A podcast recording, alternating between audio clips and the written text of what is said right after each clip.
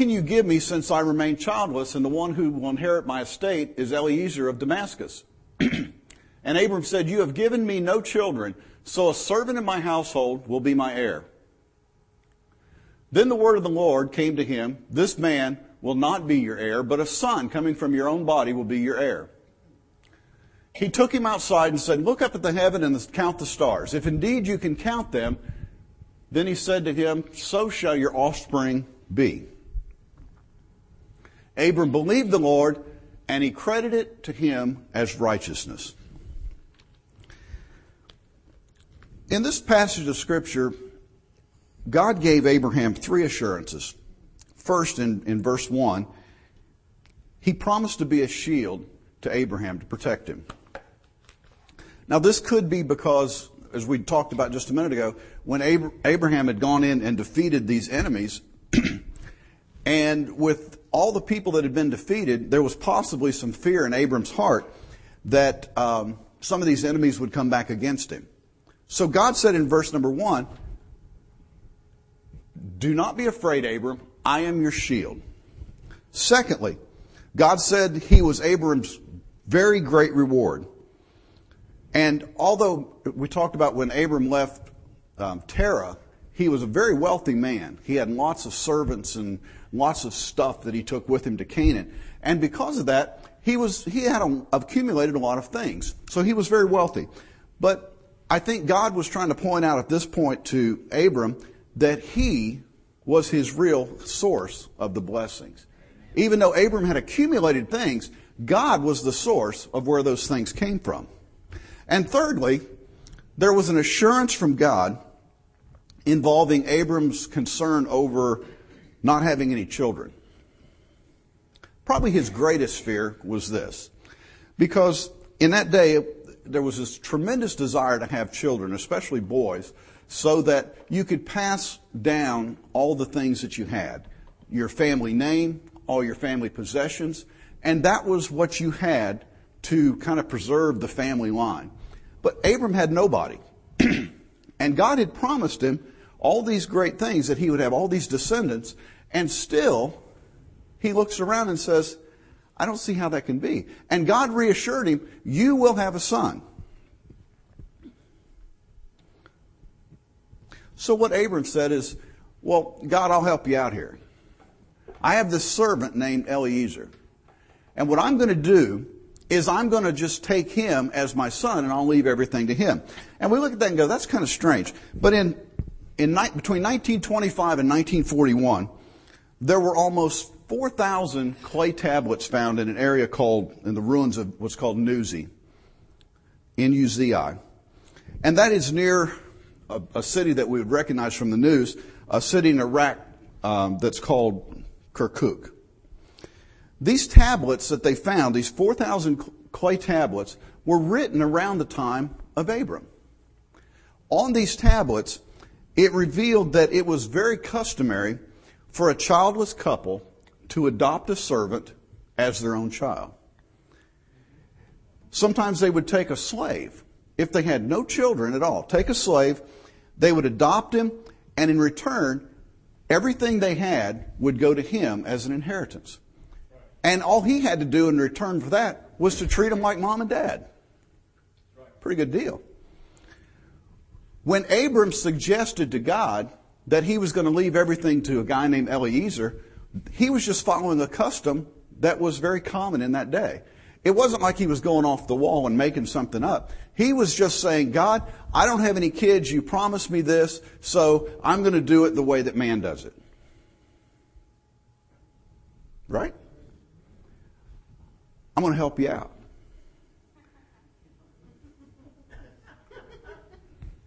It sounds funny when we say it like that, but at the time, he was very, very sincere about this. You've promised me all this, all, all these descendants, and I don't have any children, so God, here, I'm going to fix it for you. I'm going to adopt Eliezer of Damascus, and he will be my son. Um, no, wasn't what I had in mind. He was attempting to fill, fulfill God's purposes through human means. You ever find yourself doing that? We're faced with a situation and we don't get the answer we want or we don't get it in the time frame that we want and so we set out on our own to try to make it work and help God out. That's where we're headed today. Yeah, when we look back, we think that was silly. But God did not go along with Abram's plan. He said, that's not the way it's going to work. Eliezer's not going to be your heir. He said, you will have a son. He hadn't been born yet, but you're going to have a son. And you go, well, what's the big deal? Well, first of all, because Abram was 90 years old. And it just wasn't really that likely that it was going to happen in his mind. So God said, tell you what, go outside and look up at the sky. Now keep in mind, in that time there were no city lights. there was no pollution. So as he looks up in this beautiful clear sky, he sees these millions of stars and God says, your descendants are going to be like the stars that you're looking at. If you can count them, that's how many you'd have. And I'm sure in his mind he's thinking, well, let's start with one. And I don't have that one yet. But God said, that is how many descendants you will have. And I'm sure Abram's going, God, that, that's impossible. That, that's not possible. He was saying the same thing that those people in 1955 said when they stood at this, this house of tomorrow and looked at this probably big giant machine then um, and looked at it and said, this thing can cook food in a matter of minutes, where it used to take hours? That's impossible. And Abram's looking and saying, this is the same thing. So God is trying to calm him down. He's trying to settle these fears. He says, I'm your shield. He said, I'm your very great reward. And I am promising you again, listen to me, that I am promising you that your descendants will be as the stars of the sky, if you could count them. God saw that Abram believed, and he honored his faith. In Romans 4, verses 1 through 3, Paul says it in a great way.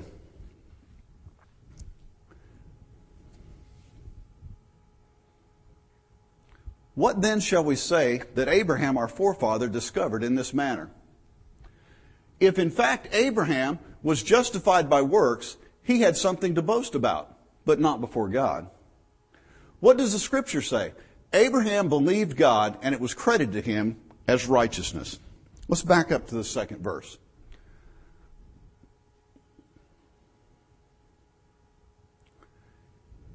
If Abraham was justified by works, he had something to boast about. If Abraham would have done all this on his own, then he could have said, I did it all on my own.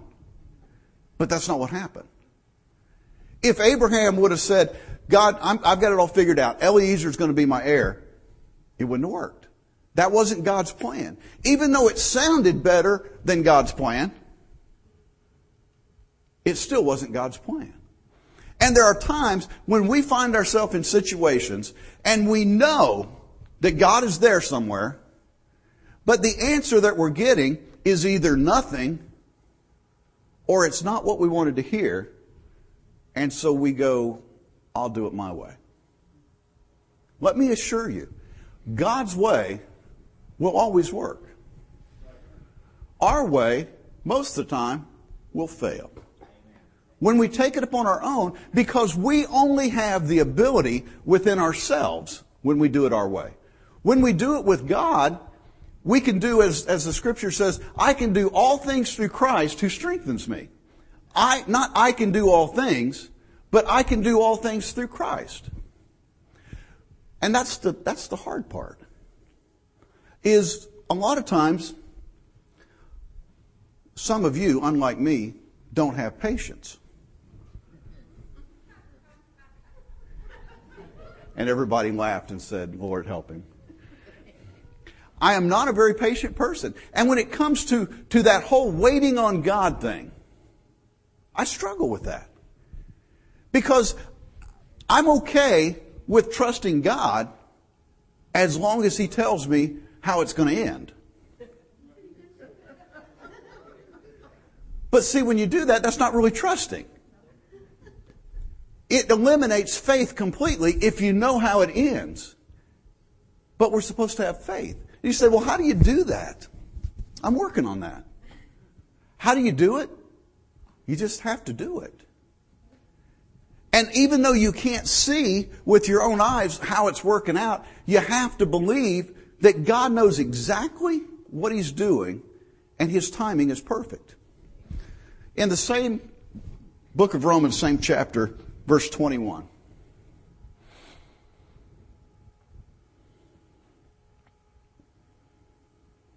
Being fully persuaded that God had power to do what he had promised.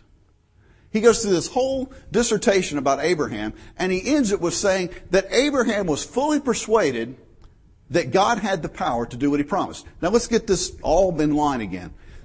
God says your descendants are going to be as the, the stars in the heaven and the sands of the sea. And Abram goes, okay, fine. So here's how I'm going to do it, God. I'm going to do it through Eliezer. And God says, no, no, no, no, that's not the answer. I'm going to give you a son of your own. And we would think that he would just wait. It's not what happened. In those same tablets that were found in Nuzi, there was another prevalent custom that childless couples used to get a son for an heir. If the wife could not bear a son, she would sometimes give one of her servants to her husband and say, okay, now you and my servant can have a child and it, that will legally, it will be your child so he can be a descendant. And that was a very common custom. And if you read through Genesis 16, that's what Abraham and Sarah did. God said, You're going to have all these descendants. Okay, I'll give everything to Eliezer. God goes, No, that's not the way to do it. Okay, well, let's do it this way then. And so Sarah gives Abraham her servant Hagar. But before the baby was born, Sarah got jealous. Can't imagine why. But she got jealous and ran Hagar off. But while Hagar's out in the middle of nowhere, getting ready to have a baby, God appears to her and tells her that she's going to have a baby and his descendants would become a great nation. You go, well, I thought Abraham's descendants were going to be a great nation. Let's read um, Genesis 16 and 12. However,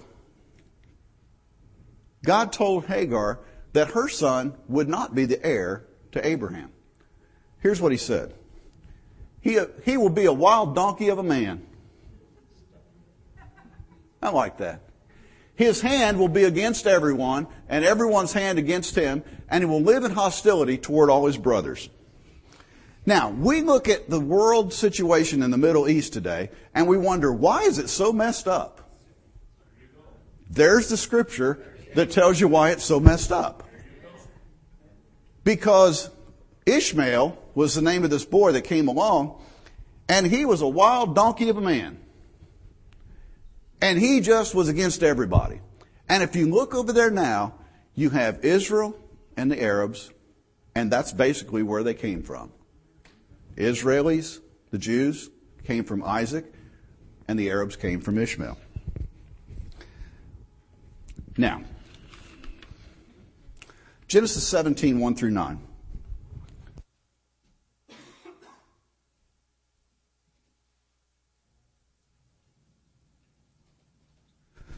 When Abram was 99 years old, the Lord appeared to him and said, I am God Almighty. Walk before me and be blameless. I will confirm my covenant between me and you and will greatly increase your numbers. Abram fell faceward and God said to him, As for me, this is my covenant with you. You will be the father of many nations. And I'm sure Abram, Abram at this time is going, look, I've heard this before. God, we've been through this, and I've tried to fix it two times.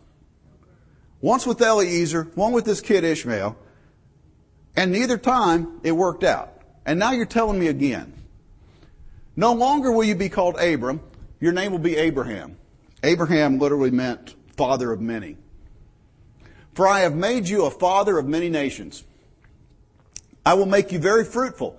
I will make nations of you, and kings will come from you. I will establish my covenant as an everlasting covenant between me and you and your descendants after you for the generations to come, to be your God and the God of your descendants after you. The whole land of Canaan, where you are now an alien, I will give you as an everlasting possession to you and your descendants after you, and I will be their God. Now, you wonder why in the Middle East they're fighting over who has rights to that land? Because the Jewish people say it was given to Abraham and it was to his descendants, so we're entitled to this is our this is our land. And that's where the big fight comes.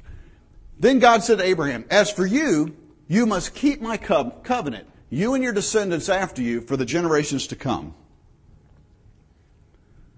There was a catch. I'm going to do all these things, but you have to keep the covenant. Genesis 17 and 15. God also said to Abram, As for Sarai, your wife, you are no longer to call her Sarai. Her name will be Sarah. Sarah meant mother of nations. Now, let's go to the scripture text, 17 and 7. God goes through all of this stuff again and says, Abram, you're now going to be called Abraham. Your wife's going to be Sarah. And I'm reassuring you now, at 99 years old, that you're going to have a kid. And this was his reaction. Abraham fell faceward. He laughed and said to himself, Will a son be born to a man a 100 years old? Will Sarah bear a child at the age of 90? And Abraham said to God, If only Ishmael might live under your blessing. Amazing.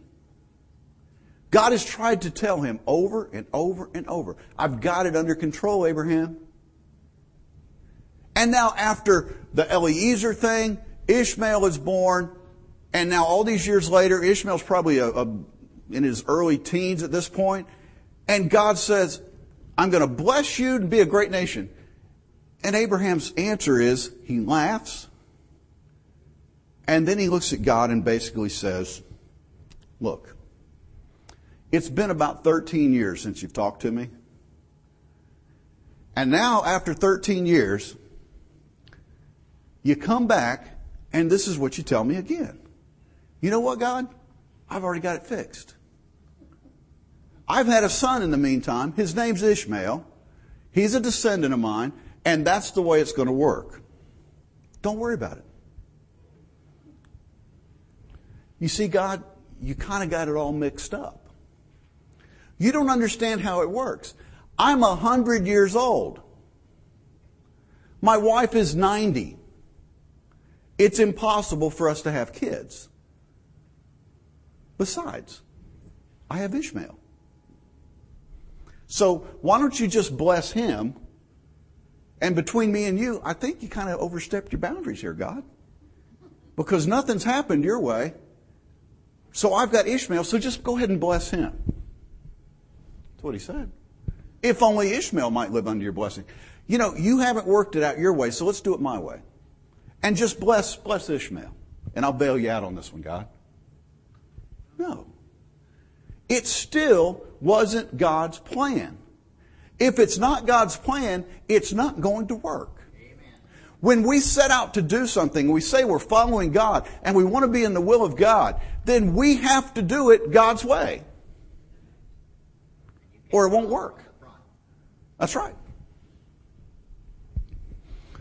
And we do the same thing. We look at Abraham and we shake our heads. And that Abraham, he just didn't trust God.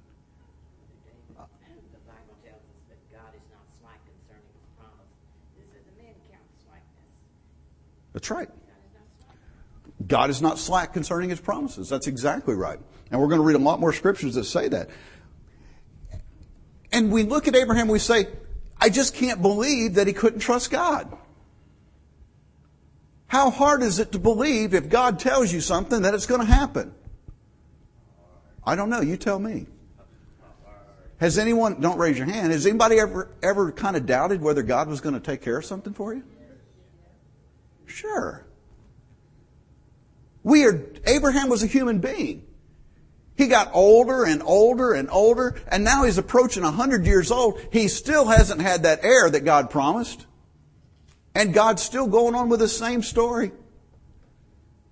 And he's going, You don't understand, God.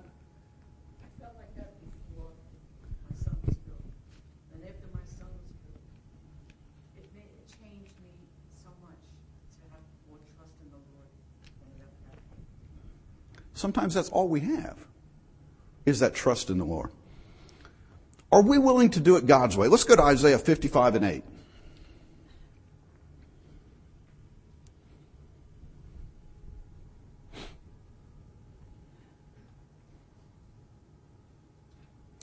For my thoughts are not your thoughts, neither are your ways my ways, declares the Lord.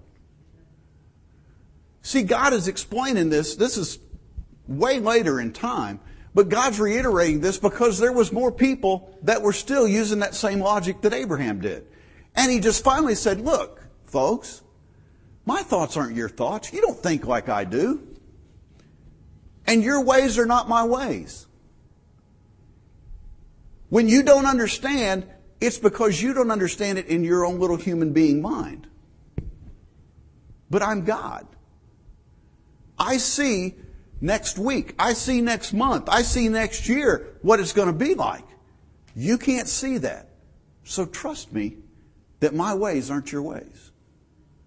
My thoughts aren't your thoughts. And that's great. When we're in church and we hear those things and we can go, woohoo, yes, God's going to take care of all my needs. Everything's great. I'll just worship the Lord. And then by Thursday something happens and we go, God, you just don't love me, do you? You just don't care about me. All those promises must be for somebody else because I sure don't see them coming to me. Nobody's ever thought that I know. That's just me. Back to verse 19. Genesis chapter 17, verse 19. Then God said, Yes, but your wife Sarah will bear you a son, and you will call him Isaac. I will establish my covenant with him as an everlasting covenant for his descendants after him. Now, I think what God is doing at this point, he's kind of feeling sorry for Abraham. He's saying, look, your faith isn't really the best, Abraham. And you're having trouble seeing this. So let me just lay it out for you. I gave you like the, the big picture. Let me give you some details and fill this in for you. Sarah, your wife, is going to have a son. His name will be Isaac, which means he laughs, by the way. His name will be Isaac. I will take my covenant and I will place it on your son Isaac that your wife had, and his descendants will be blessed just like I promised it to you. Okay? I think God probably spoke a little slower that time. As for Ishmael, your other kid that you did on your own, I have heard you. I will surely bless him. I will make him fruitful and will greatly increase his numbers. He will be the father of twelve rulers, and I will make him a great nation. But my covenant I will establish with Isaac, whom Sarah will bear to you by this time next year. Gave him a time frame. You're having trouble with this, Abraham. I see that. So let me just give you a time frame. By this time next year, you'll have a kid. And not only will you have a kid, his name will be Isaac.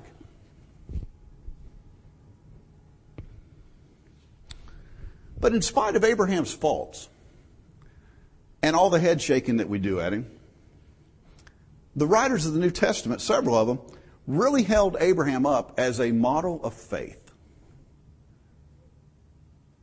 But see, it's easy when you're on the outside to look in and say, ah, Abraham, Abraham, Abraham.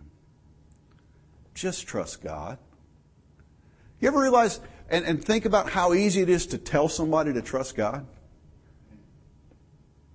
And it's not quite that easy when it's you. Apostle Paul said that all believers Both Jews and Gentiles are Abraham's descendants because they too come to God through faith. Let's read Galatians 3, verses 6 through 14. It was by faith that the Gentiles came to Christ. It wasn't through their works. They weren't even God's chosen people. It had to be through something else. Now I want us to, to look at this and follow along with this because this is, this is a really important passage of scripture. Consider Abraham. He believed God and it was credited to him as righteousness. Understand then that those who believe are children of Abraham. The scripture foresaw that God would justify the Gentiles by faith and announce the gospel in advance to Abraham. All nations will be blessed through you. He said, this is Paul in the New Testament. He said that everybody that, that has received Christ is a descendant of Abraham. Because that salvation comes through faith. It's not by their works, so anybody that receives it is a descendant of Abraham. So those who, who have faith are blessed along with Abraham, the man of faith. All who rely on observing the law are under a curse, for it is written, Cursed is everyone who does not continue to do everything written in the book of the law. Since we don't follow the law, the Old Testament law, we would be cursed if we were still under the law because we don't follow it. But Paul is saying that if that's what you're depending on, then you'll be cursed. But you don't live under that. Going on. Clearly, no one is justified before God by the law because the righteous will live by faith. The, the, King James Version says, the just shall live by faith.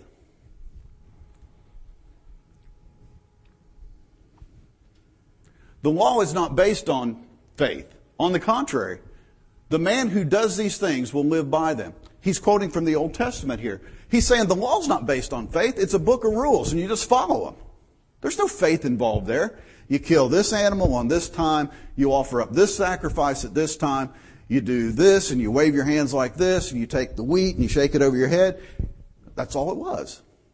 The law was a bunch of rules. But he's saying the law's not based on faith. How much faith does it take to read something and follow what it says? It takes faith to follow somebody you don't see. Christ redeemed us from the curse of the law by becoming a curse for us. For it is written, cursed is everyone who, hung on a, who is hung on a tree. He redeemed us in order that the blessing given to Abraham might come to the Gentiles. Through Christ Jesus, so that by faith we might receive the promise of the Spirit. That promise that Abraham had, that covenant that God made with Abraham and his descendants. Since I'm not of Jewish heritage, if we were still under the law, I wouldn't be entitled to any of it. I'm not a descendant, a direct descendant of Abraham. But Paul is saying, we're not under the law. And because of faith and the grace of God, we can all receive that inheritance. We can all receive that covenant that God made with Abraham that I will bless you and all your descendants. Read back through that sometime. Read that whole chapter, in fact. It's, it's excellent.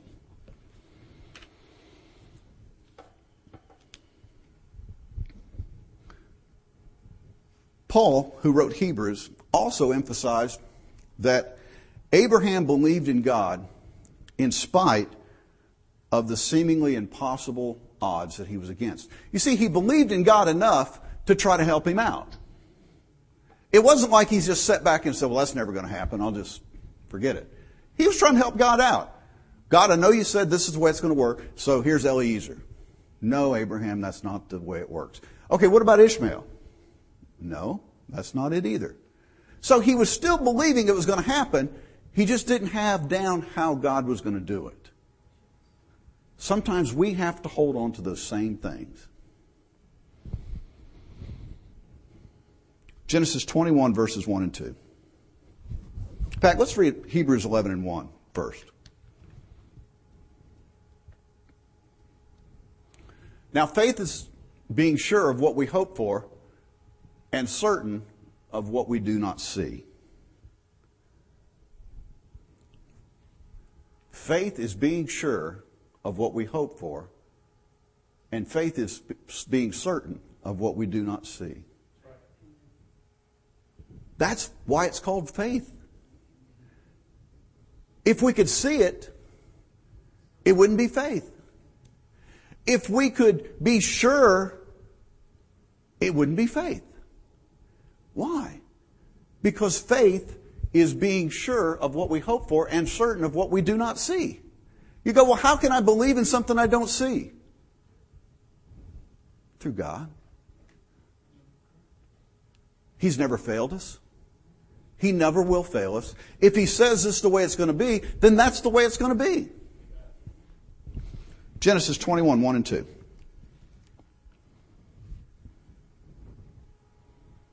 Now the Lord was gracious to Sarah as he had said, and the Lord did for Sarah what he had promised. How about that? Sarah became pregnant and bore a son to Abraham in his old age at the very time God had promised him. How about that? And we go, wow, that's amazing. No, it was just in God's time. It was at the very time that God had promised him. So here's Abraham, 100 years old. Here's Sarah at 90, and they've got a baby. Now, this is this is an awkward picture. In the middle of the night, this baby starts crying. Sarah, why don't you go get the baby? I can't move. They're 100 years old. How fast do you think they're going to jump up and go get the baby? Just doesn't make sense in our mind. But it was God's plan. Years and years and years, Abraham had waited for this. Sometimes even to the point where he tried to fix it for God. But in the end, God's plan worked exactly like he said it would work. It's so cool that in Genesis we see that Isaac arrived at the exact time that God said it would happen. And because of it happening like that, no one could doubt that it was God that did it. If Abraham would have had a son when he was 25, everybody would have gone, so? Big deal. But at 100 years old, we have to look at it and go, that had to be God. Maybe God knew what he was talking about.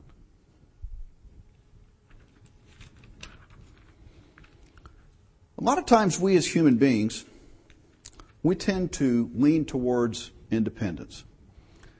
It's difficult for us to place our future, our money, our careers, our lives in the hands of someone else. We don't want to let go of it. But God, that's, that's everything I have.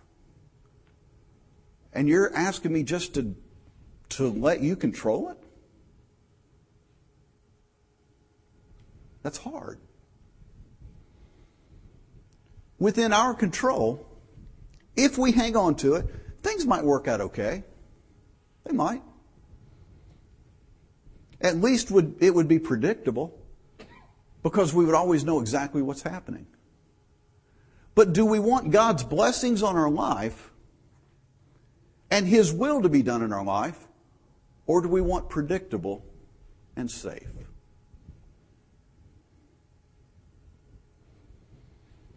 God stretched Abraham's faith, I think, to the point of breaking. But Abraham still had faith. He still believed. He just didn't know how. It was one thing for him to move from Terah to Canaan. That was, that was a big thing. But it, it was okay. I mean, he still had all his family and had all his stuff, and it was just a lot of work. But believing that he was going to have a child at 99 years old, it was impossible. And the odds were so high against what God had said that it made it hard to believe. And rather than resting on the promises of God, Abraham tried to fix it himself.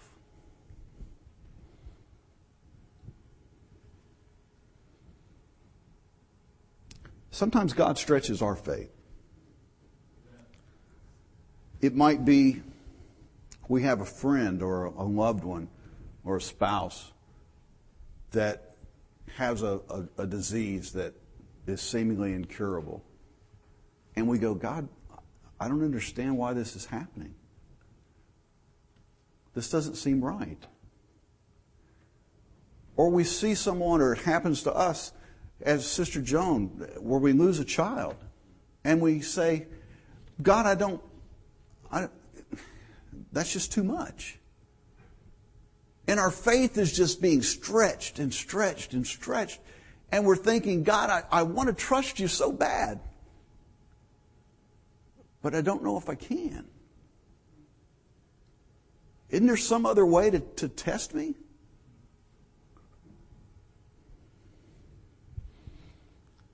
And then we read that scripture in Romans 8 and 28. And when we read it, it sounds great. It says, and, and we know that all, in all things, God works for the good of those who love Him, who have been called according to His purpose. And you know what? That's a great scripture to read to somebody when they're going through a problem. Seems so much easier to read it to somebody. But when we're going through a problem, it just doesn't make a whole lot of sense. I would say that's one scripture that at some point, if somebody is really going through a hard time, you might want to use that scripture. But at some point, sometimes it just it's just hard to accept that. That's one of those things we talked about at the beginning. Are there things that we have trouble dealing with? Yeah, when bad things happen. And we have to believe this is for my good. I'm supposed to believe that? I don't see how that can happen, God. You're telling me that, that this bad thing that I'm going through right now, this sickness that I'm going through right now, that, that the doctors don't have an answer to, and they don't even know what's wrong with me, this is for my good?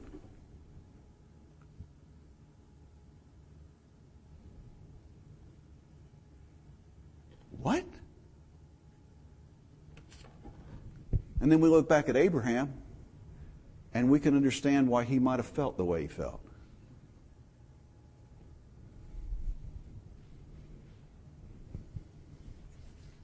Seems impossible. God, you just don't understand. Kind of the way that Abraham looked at God. Let me help you out. But when we look at the scripture and we look at the experiences in our own lives and we see that God has never failed us, then we have to believe that somewhere in there, God is still the same God. The same God that did what he did for Abraham. Even though it took a long time, that same God hasn't changed.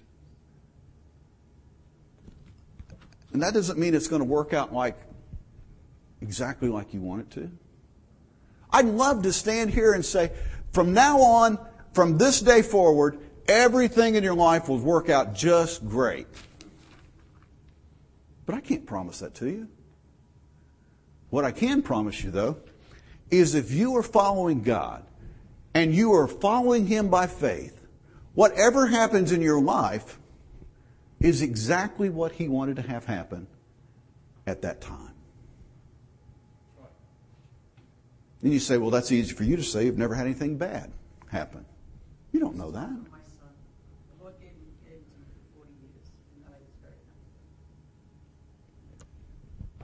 There's a testimony of faith.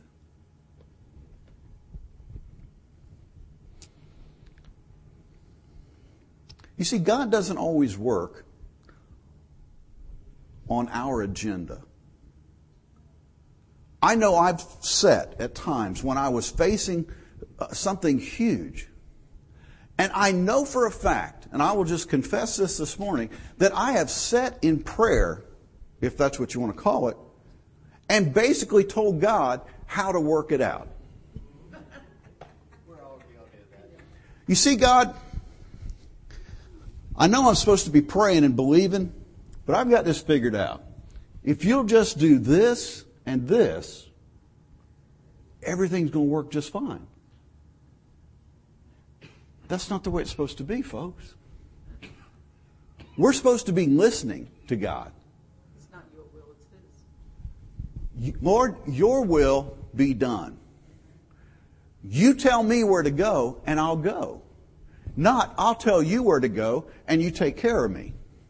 Here's a good example. Picture a bicycle built for two. Anybody ever ridden one of those bicycles built for two? Okay. Our temptation is this. We want to sit on the front seat and steer and let God sit in the back seat and pedal.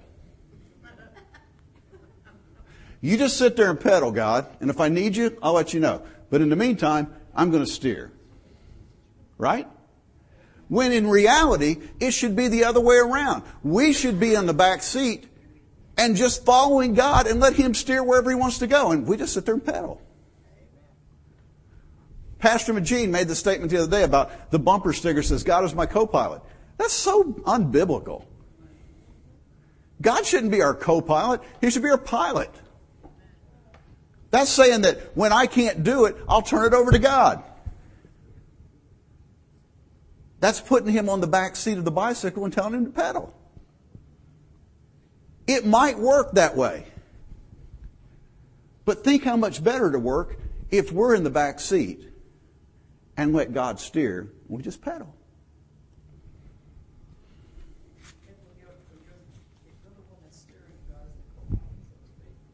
When you get in trouble, that's when you say, come up front, help me.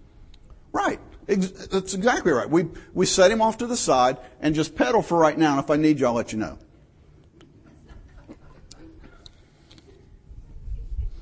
And we don't use those exact words, but in our actions, that's what we're doing. Psalm 37, 5 and 6.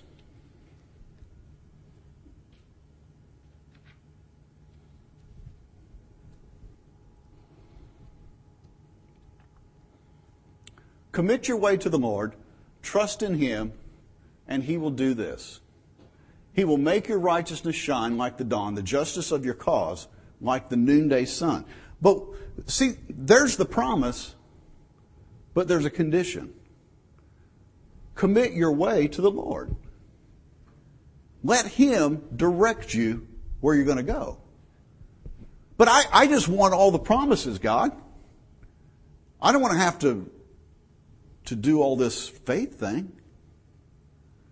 It's kind of like it's there's a, maybe a special offering being taken up, and I'm I'm not going to teach about money. That's not.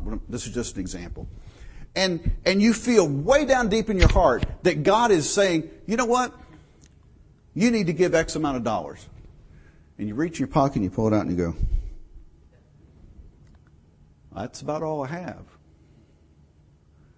And you put it back in your pocket and you really feel God saying, you know what? That's really what I want you to do. And we look at it again and we go, but God, that's all I have. You see, in our mind, we're saying, if I give this, I don't see how I'm going to do this, this, and this. If we had this complete faith thing down, we would say, okay, that's what you said. I really believe it's you. And we go on our way. But see, it's not quite that easy because we're trying to figure out in our mind, well, if I do this, that means I have to cut short on this little bit. And we're doing what Abraham did. We're trying to figure out in our human mind God's way. 2 Samuel 22 and 31.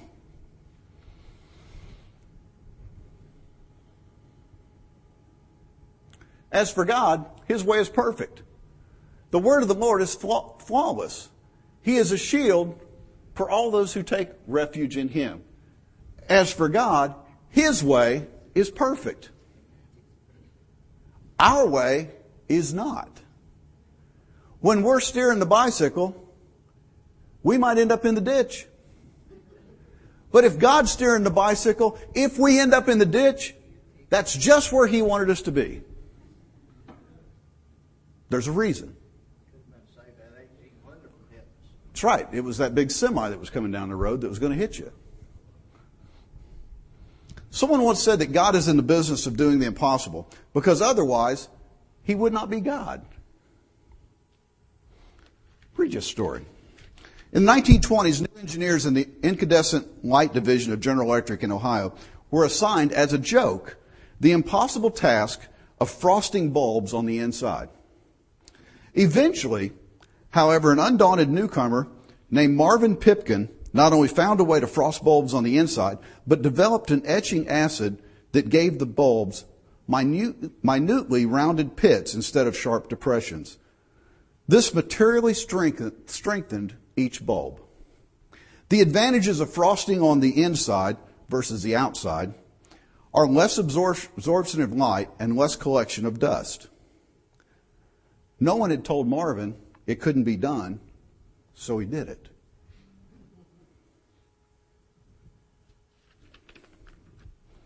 And sometimes we need to look at God and say, I don't see how. I don't understand. I don't have the answers. But God, I'm just going to believe you can do it.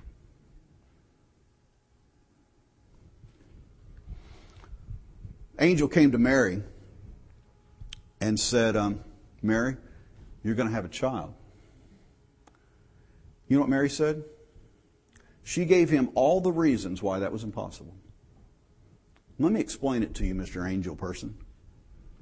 This is the way it works. I can't have a kid. And the angel said, Oh, but you are. But you don't understand. And in Luke 137, this was the answer that the angel gave Mary. For nothing is impossible with God. Simple answer. Very simple answer. Nothing is impossible with God. Mark 10 and 27. If we trust God and go the way that He has promised to lead us, this is what Jesus said. Jesus looked at them and said, With man this is impossible, but not with God. All things are possible with God. When we see a situation and we can't figure it out, it's okay. Jesus even said, with man, it is impossible. If you're looking at it and saying, that situation is impossible, you could be right. Because with man, it might be impossible. But with God, all things are possible. God bless you. Let's take about five minutes and then we'll come back in and have our start our worship service.